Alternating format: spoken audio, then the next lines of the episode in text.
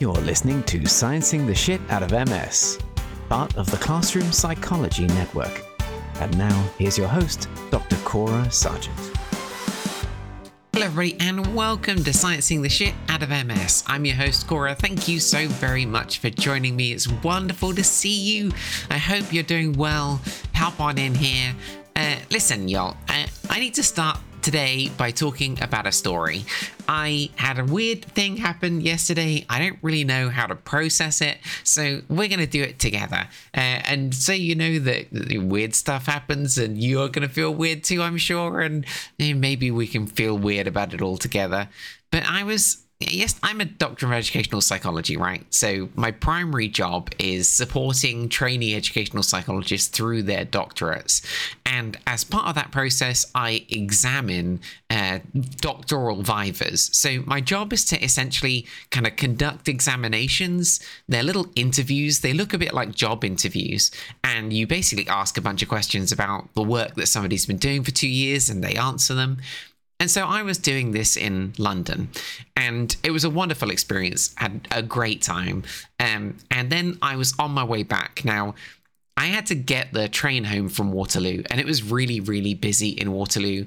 I had my uh, dear friend and colleague with me who was basically being my carer uh, for the you know, time. I'm not used to having somebody like that in that role, but damn, I need someone like that these days.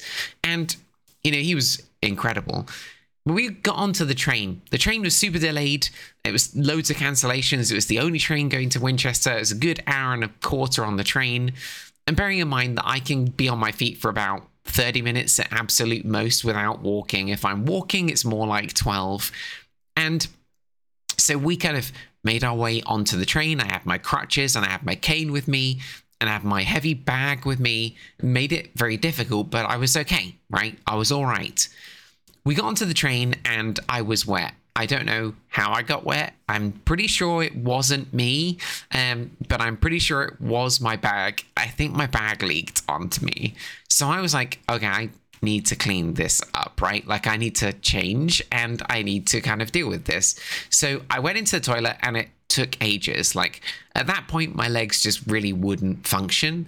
Uh, so I was like trying to lift them, and they really wouldn't lift. So I was lifting them by hand. And I don't even I don't know if you've ever tried to get changed in a tiny ass bathroom by lifting like when your legs are essentially pool noodles uh, trying to move them by hand into and out of things is is fundamentally impossible and i was sat there trying desperately to do this in the toilet um remarkable. I don't know what I was doing really.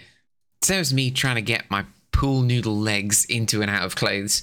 And I got changed. I managed it. Whoa, it was a success. I am brilliant. No problem. Even with a significant disability, I can get my ass changed in the tiniest bathroom in the world. Felt kind of proud of myself. Head on out into the train to go find my friend. Now, at this point, my legs are pool noodles, and I don't know if you've ever tried to walk on pool noodles, but they don't really, it's not that easy. Uh, and I was like, I lost him. Uh, busy train. He's gone to go find seats. Uh, I know this, but I don't think he's going to have been able to save a seat for me. It's too busy. I don't even know if he'll have found two together. What are the chances? So I don't know where he is. Um, and I can't go searching for him. There's no way for me to go find him with pool noodle legs, right? So there was me in the corridor of the train. There's no seats left, and there's people standing in the corridor. And there's me. You know, I've got my crutches, I've got my cane in in my sword case, right? Like that's how I carry them. I carry them in a sword case because I can carry my crutches in one sleeve and my uh, cane in the other, and I can switch between them as I need. But there's no way I can. I can't use them right now. Like it's too busy, and I have this heavy bag with me, and I'm in trouble. Like I, I know I'm in trouble. Uh, I, I don't know what I'm supposed to do in this circumstance, but I, I can't be in the situation that I'm in. So what I need to do is sit. Right, I can sit pretty much anywhere. It's standing on pool noodles that I run into difficulty with. So if I sit and maybe there's an outside chance that the hour that it takes to for the train to get back will give me enough kind of power back in my legs to get myself up again.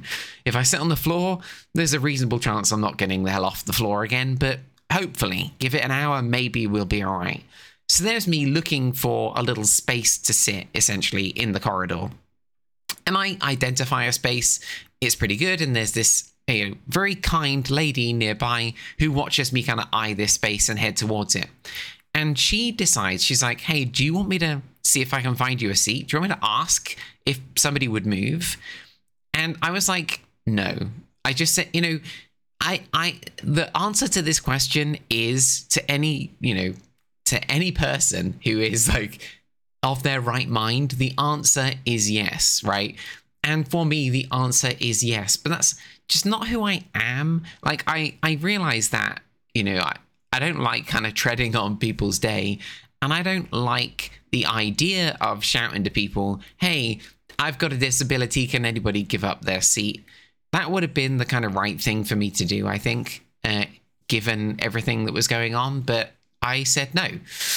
I said no, and I was like, you know, and I would have been okay. It wouldn't have been ideal, but I think I would have been okay if I'd have been able to sit on the ground. And this lady kind of looked at me and she was like, I'm sorry. I can't. You know, I, I, it was a weird moment where she was just she apologized. I'm sorry. Like I cannot let this injustice stand. And she suddenly switched into this sort of slightly superhero white knighty kind of moment. And she just kind of stepped into the train carriage and shouted, like, "Has any can anybody please give up their seat? I have a disabled woman here." And I was like, well, I mean, I'm glad, you know, trans woman over here, super glad that I passed, apart from anything else, because I don't know about you guys. Intersectionality is, it, I, it has hit me like a truck in those moments where, you know, I, I just, I, I, I, you know, I can't be having people see me as a disabled transgender person if I can at all vo- avoid it because the levels of discrimination, the vulnerability, I just can't have it. So I, you know, I know how vulnerable it feels. I feel for all you disabled trans folks with me. Uh, damn, you know, it's terrifying. Um, and she was at the like, can anybody give up their seat? You know, like she was freaking Gondor calling for aid, right? Like, like, well, no one answer the call. And there was this awkward pause, this awkward silence when nobody answered the call. And there was me just kind of standing in this corridor, like bent double like struggling to stand. Oh gosh, it's just and I get what she was doing in in and I kind of do deeply appreciate what she was doing. But I, I you know, 30 seconds ago I was a doctor of educational psychology, you know, inviting another doctor into the profession through an oral examination that virtually nobody ever goes through and it's challenging and I'm there because I'm an expert in my field and you know, and the, the, the person I was examining was a you know a listener on classroom psychology, and I was like, it was like it was amazing. I heard you in my examiner. I listened to your podcast. I'm like, ah, this is amazing. And then like 30 seconds later, I'm none of those things. I'm just the disabled woman, and I'm the only disabled people person visibly disabled that I can see. You know, I'm the only person there, and this woman took it upon herself to help. And I appreciate what she did. Don't get me wrong. I really, really genuinely do. And hell, I did get a seat. And I really deeply appreciate her for what she did. But she also kind of took my agency. While the decision to not ask for help there was the wrong decision and clearly the wrong decision, it was still mine to make. I may be an asshole, but it's my right to be an asshole. like, you know, like, I may have neglected my own physical well being, but it's my right to neglect my own physical well being to make the wrong choice. And she took it away from me, you know, and I, it feels very disempowering in those circumstances. You know, I'm not even capable of really standing up for myself, I'm capable of standing up, let alone standing up for myself. And then this awkward silence passes, right? until this guy stands up in this train platform, right? This dude, he stands up. Uh, and it's like this moment where it's like it's like I will I will give up my seat. You know, he's like freaking oh, I don't know, Theoden of Rohan, you know, I will answer the call. And it's it's really all the audience around can do not to applaud. But it's actually also kind of weird because nobody wanted to give up their seat. It's a long train journey, you know, nobody wants to do that. And everybody's hoping that someone will so they don't have to. And it's super, super awkward. And then this dude says, Yes, I will answer the call. And he comes into the corridor.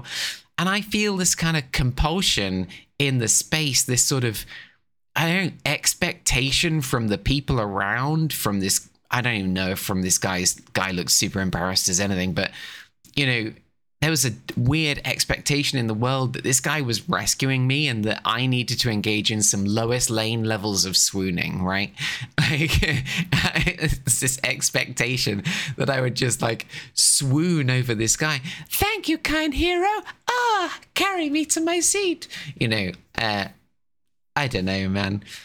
So, and, you know, intersectionality again, you know, I could have been like, "Oh, thanks, lad. Uh, cheers, mate." As I said, I don't know what that would have, don't know what that would have, what would have happened. Um, but I was careful. You know, I pitched my voice extra carefully, and I was like, you know, oh, thank you so much. Oh, what was your name, kind sir? You know, thanks so very much. Thank you. Ah, and I headed to my seat and I went to sit down and I like landed in the seat like I was built like Elon Musk, you know, with, with rapid unscheduled disassembly. It's just sort of, it's so difficult, you know, in those moments when I'm looking to be most feminine, looking to be, looking to, you know, trying to hide essentially you know, and I land with all the grace of an otter trying to serve himself wine at a dinner party. You know, I just crash into this thing, to this chair next to this dude, and I'm like, oh, oh it's so bad. And I kind of get what everyone was doing, and I appreciate what everyone was doing, but I don't know, man.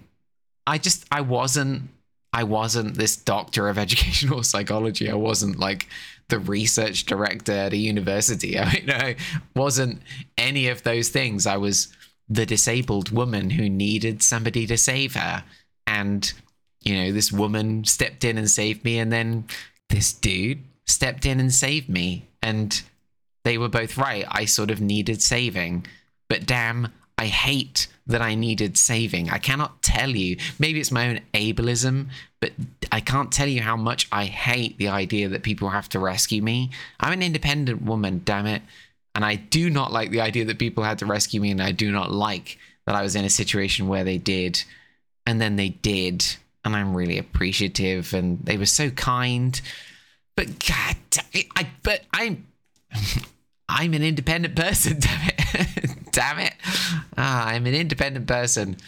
Ah, I don't know, you guys. That was that was a weird day. It was a weird, weird day.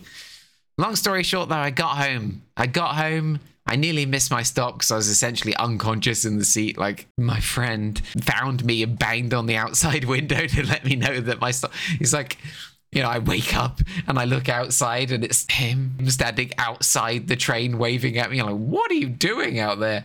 Oh, it's my stop to run out of the train. Oh, dear.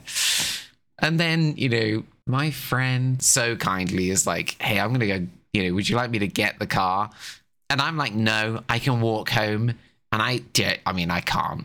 And he knows I can't, but he's kind and he doesn't, and he doesn't take my agency and he just is like, listen, if I were to offer getting the car, would you turn it down? I don't know why that framing of the question made it more bearable, but it did. And I was like, no. And he went and got the car. And it's me standing there, like leaning against this rock, like with a wet bag and my crutches on my back and and just resigned to the realization that there's there's there's no way I can get home without help and just resigned to the realization that there's I there's a lot I can't do now without help. And and I gotta say, you know, I guess there are kind of two things here that I really appreciate, you know, the help that I had. And and you know, the help was so welcome. And there's been this piece of research that came out in the last couple of weeks that was talking about like the helping of people is this big piece of cross-cultural research went around the world looking at helping in in all kinds of cultures. And they found that the human propensity to help others is is universal. Doesn't matter where you're from doesn't matter what language you speak doesn't matter the culture of your heritage it's just it's just universal. And that is beautiful, right? Like I I appreciate that a great deal and I appreciate all the help that I keep receiving from amazing people, uh, including that woman and, and everybody who helped me the last couple of days just to kind of do all the basic things I needed to do to be able to continue to do my job. And I just really appreciate that. But there's also something about the help that we provide one another and and agency.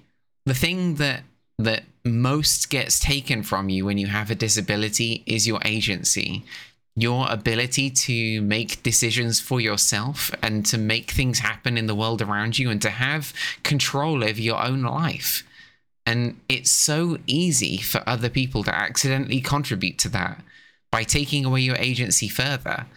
And I guess, I don't know, I guess I just wanted to appreciate that too. That there might be a way to do help that you know isn't perfect and maybe is less perfect and less efficient and less good but it keeps people's agency alive. You know martin seligman like the the marty seligman the i think it is martin but i think uh, angela duckworth calls him marty. I don't know if i should call him marty. I know they were on first name terms or anything. Never met the genius man that he is. But seligman's like uh, the the father of positive psychology and he um his his magnum opus i think right now is on agency being at the heart of human flourishing. And roy baumeister was at the university of southampton on friday talking about agency again being the source of human flourishing. And the risk with any disability is that it can undermine your agency. And when people help more than anything and i don't know that woman was right. I needed her help and I was wrong to decline it. And she stepped in and she was right to step in. But I don't know. Maybe agency is something we also need to prioritize to make sure that people with disabilities have agency over their lives. Uh, the reason this story I think is quite important is that it's really the first time. I mean, it's not just that moment, you know, this whole trip uh, I needed a lot of help. I needed a lot of help. And you know, we went out to a restaurant together and it was really nice. We spent the evening at an Italian restaurant, the eight of us, all examiners together, kind of just enjoying each other's company. You know, since COVID, hasn't been easy to do this. A lot of examinations have gone online. And it was just really nice to spend time with friends and colleagues. And, you know, eh, eh, but we walked home and we walked home. I had my sword case on my back with my cane and my crutches. We got about 12 minutes, about 700 meters, and I was gradually getting worse and worse in my mobility. So I switched to the cane. Uh, you know, I, my friend and colleague uh, was super kind. They carried my um, they carried my case for me, so I wasn't even having to carry anything. And I switched to my cane, and then it was, it kind of, I think there's a video game I can't remember the name of it, but where something you have got a you got your friend carrying all your swords and you just switch weapons by calling to your friend authority, and that's exactly what was happening. With they were just like you know tossing me the the next uh, the next thing I needed to stay on my feet. Uh, just deepest appreciation. Um, and you know another extra 200 meters and then i started to stumble again so i switched to the crutches but the whole time I, you know, this is the first time I really felt like a disabled person. You know, this was really evident I was a disabled person now. what's interesting to me is that identity becomes a real part of of learning to live with a disability. And there's some really interesting research uh, headed up by the seam of things by Bogart. Bogart's work is really interesting about disability identity. Uh, Bogart is really cool in that they talk about the challenges of the modern field of research that it hasn't really focused on disability identity until recently. Um, and they're one of the only authors in the field kind of writing about it, as far as I can see. Uh, and they do write about multiple sclerosis. So, 2015, uh, disability identity predicts lower anxiety and depression in multiple sclerosis in rehabilitation psychology. Um, it's really cool. They talked to 106 people with multiple sclerosis with difficulties walking, and just over half used a wheelchair as their primary mode of travel. So they had quite, you know, quite significant disability. I'm on my way there now, and uh, they uh, one of the things that they found was that stronger disability identity predicted lower psychological distress. Now, that's kind of wild to me, right? Like identity. Uh, but it turns out that it sort of makes sense. Bogart talks about um, like self concept being connected to self efficacy, and that when you develop a kind of disability self concept, a sort of appreciation of your own disability, and incorporate it into your identity, it frees you up to solve problems. Because they talk about you know when people first get diagnosed people often go through a period of denial and rejection of the identity and then have engage in what they describe as an attempt to pass as able which you know i mean talk about wild. Uh, what i find i'm sort of stuck for words what I find so amazing here is that this has got such incredible parallels with an LGBTQIA plus identity, right? You know, the attempt to pass, the rejection of the identity, and eventually a sort of acceptance of where you are and who you are, and then an ability to incorporate that new part of yourself into your identity, and then gain a kind of self-efficacy, be able to solve problems, sort of push forward, you know, reach out for transition or reach out for support, and then to kind of um, become connected to the wider community, to engage in, you know, not just coming out, but coming together. And then, you know, being able to kind of use that opportunity to help other people in a similar situation. And when it comes to identity, it seems that these two things are very, very similar. I think Bogart actually kind of draws the deliberate parallel between the two, and in fact talks about in 2023, fascinating paper, disability is a social identity it's time for therapy to affirm it. Really interesting. Bogart makes the deliberate kind of parallel between these two things. He says, you know, it, it, having a disability and being disabled is a part of somebody's identity. It can be a meaningful part of somebody's identity, and therefore, therapy, as a part of kind of helping people to affirm their identity, therapy can affirm people's disabled identity, help people to, you know, come out I, you know, let people know, reach out for support, come together, you know, find other people in the community, you know, be part of the community, advocate for one another, push forward as a community, strive for public change, and then support one another. You know, reach out for support and offer support to other people in that community, and together, our kind of strength of of numbers can push for public change. Now, Bogart says at the heart of this is about sort of like challenging the view that disability is inherently pathological. Now, this is an interesting idea. And I think it's where we right to the heart of what we need to talk about is about the distinction between the medical model and the social model of disability, right? Now, the medical model of disability is kind of necessary. It's a model of disability that says that the reason that you are disabled, the reason that I am disabled, is because I cannot walk particularly well, or because you know the nerves are damaged therefore i have bladder incontinence issues or because you know my optic nerve is damaged and i have a bit of a visual impairment in one eye uh, you know those kind of those are things that make me disabled but the problem with that is that I also cannot fly, right? You know, we can't fly. We don't consider the inability to fly to be a disability.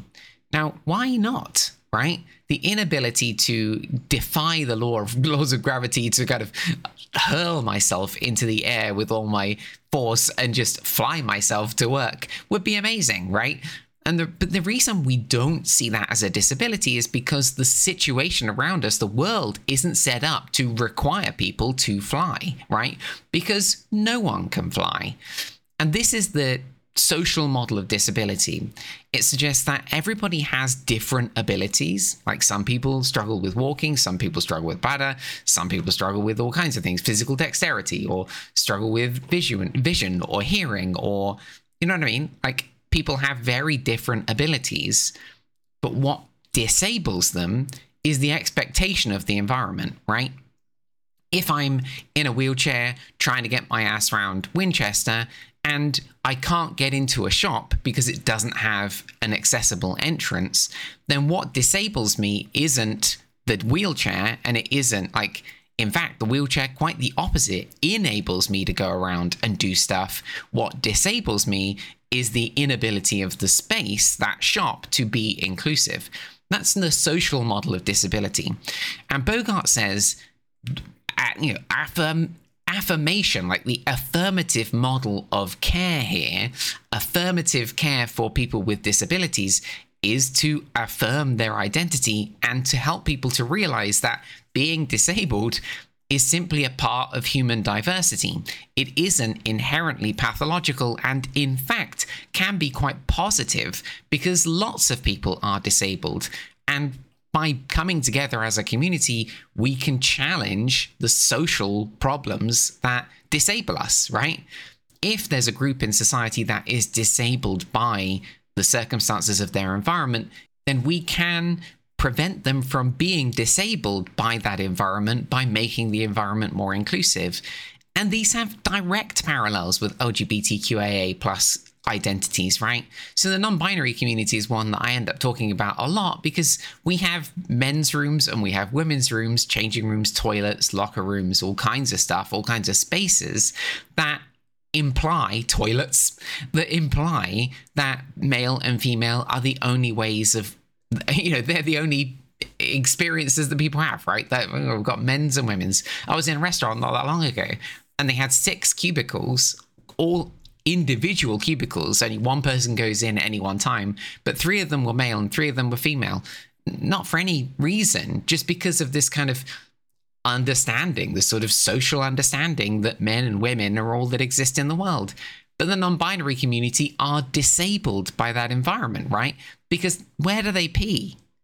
So we have this interesting circumstance where, you know, to some extent, people who are non binary become disabled by that experience. And by restrictive policy, we find that, you know, people of LGBTQIA plus people are disabled by their environments. And that's not because they're disabled, but because the environment like prevents them from existing within it. So there are kind of really interesting parallels here, and I find it kind of fascinating, not least because you know, damn it, I had to come out as trans, and and I had to kind of go through a process of uh, understanding my identity, and for sure, you know, I spent a long time denying that identity. I spent a long time trying to fit in and just trying to be a boy in the world and then gradually, I realized that I, I couldn't do that because I wasn't one. You know, people sometimes ask me, you know, what is it about being a girl that you like so much? And for sure, there's lots of things about being a girl that I like, but I, it's not that I like being a girl. It's just that I experience myself to be one. And everything else just kind of falls into place because, you know, that's who I am. And then I had to come out right? I had to tell people I was trans and I had to engage in transition. I had to kind of learn to be a transgender woman in the world. And now I do still even try to fit in. I try to hide who I am. you know, I don't tell people. But then over time, I've become more and more comfortable with telling people, even your good selves out there, as welcoming as I know you to be, you know, I don't bother pitching my voice up that carefully with you, right? And and that's because I've become more comfortable being an openly transgender woman in the world. And now it seems from Bogart's work that maybe the same thing needs to happen with a disabled identity. I need to become okay with the idea that I am disabled, stop seeing disability as inherently negative or inherently pathological, because that's kind of ableist, and instead to see it as potentially positive. I can maybe help other people who have a disability, and maybe maybe we can help one another. And I can be part of that community, and together we can strive for public change and try to create circumstances where we're less disabled by our environments. That would be cool, I think. I'm open to it. Now, there is some other cool research around here about identity that I thought it'd be really fun to work with. The there's the first is by Wieringa, uh, Dale Eccles in 2022, adjusting to living with Parkinson's disease. Now they looked at a meta ethnography. Now it's a kind of niche little uh, mode of systematic review. They basically searched all of the literature, brought it all together and engaged in a very specific kind of synthesis of that literature, bringing it together and trying to learn from the whole field. Now, these guys come up with this really interesting idea. They talk about kind of acceptance and identity as being part of an equilibrium, which is like a balance of good illness management, feeling good about yourself and about the world, and like minimizing the interference that the disability imposes upon your life, right? Now, minimizing that interference is largely by creating inclusive spaces right a lot of the way around you know because if people are you know if i'm rolling around town in my wheelchair and i can't get into a shop then the illness has interfered with my life but it's not really the illness interfering it's not the disability it's the environment that has caused the disability to interfere. So it's really the environment's fault. Blame the environment. Um, for sure. And they talk about adjustment as being part of developing an identity, like developing a disabled identity. They talk about like individuals acknowledging what is wrong, accepting both the diagnosis and its implications, and then accommodating it into one's self concept, and then, you know, you allowing that to kind of give you self-efficacy taking agency changing your environment to prevent it disabling you and helping other people you know this is all about kind of developing a sort of complete disabled identity in the world which i think is kind of cool now finally this is a really interesting piece of research by Calcius and colleagues now in 2015 they this paper rock and freaking roll they call it how to Conquer a Mountain with Multiple Sclerosis How a Climbing Expedition to Machu Picchu Affects the Way People with MS Experience Their Body and Identity. A phenomenological analysis.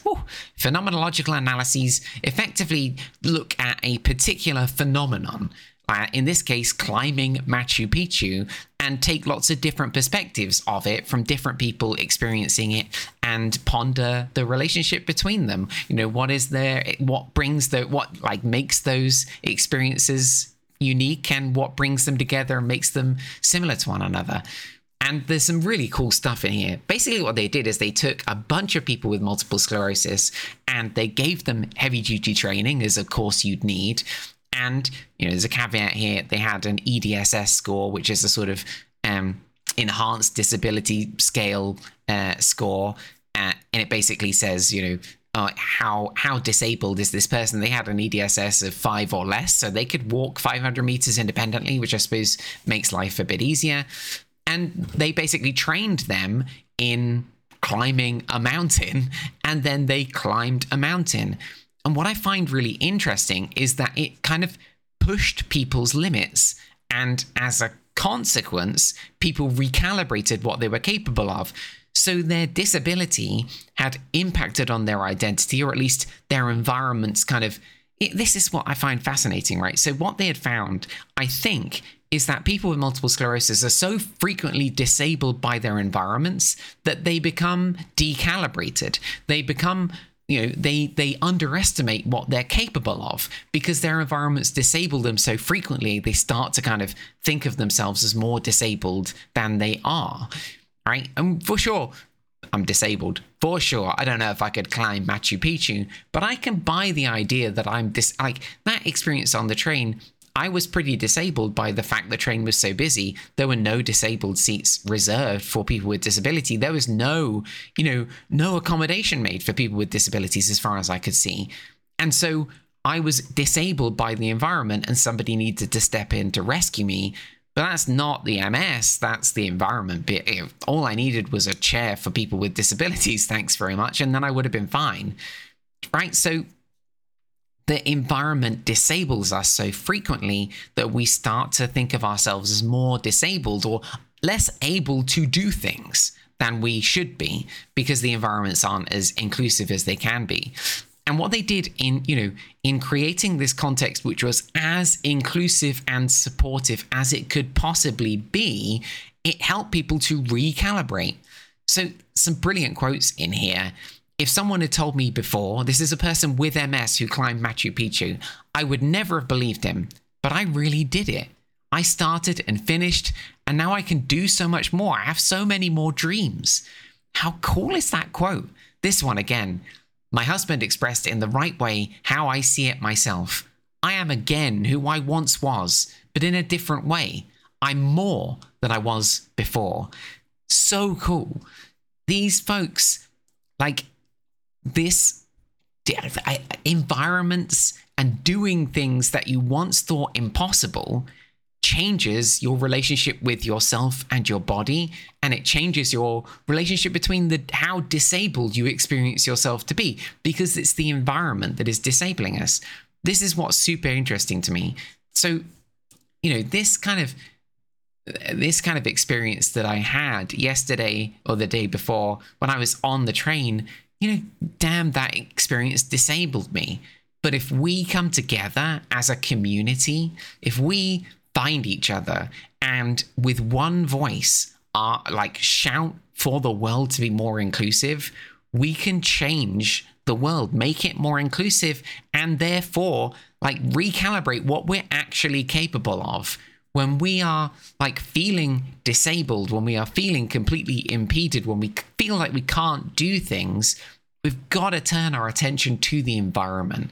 You know how able is that environment to include us? How inclusive is it? How do we make it more inclusive? How do we advocate for ourselves and one another to make those environments more inclusive? Because we might be capable of more than we think the participants in this study described in the absence of stress and in a fully inclusive environment they were literally able to do more than they think more than they thought they could and finally, yeah, I snuck an extra article in here, so sue me. so finally, Forber Pratt and colleagues in 2017, they did a systematic review of the literature. Uh, they called this article Disability Identity Development. They found 41 articles, all about kind of uh, the ability, how people develop a disabled identity and advocate for themselves. And they find five kind of key things that people can do. The first gain a deeper understanding and acceptance of our own disability, leading to positive self perception and self acceptance. Two, learn from the experiences and perspectives of others with disabilities, which can help challenge social stereotypes and promote a more positive and accurate understanding of our disability. Three, develop a sense of pride and identity, as a member of the disability community, fostering a stronger connection to a shared culture, history, and advocacy. Four, access resources, information, and support networks that can assist in navigating the challenges and barriers associated with disability in non inclusive environments.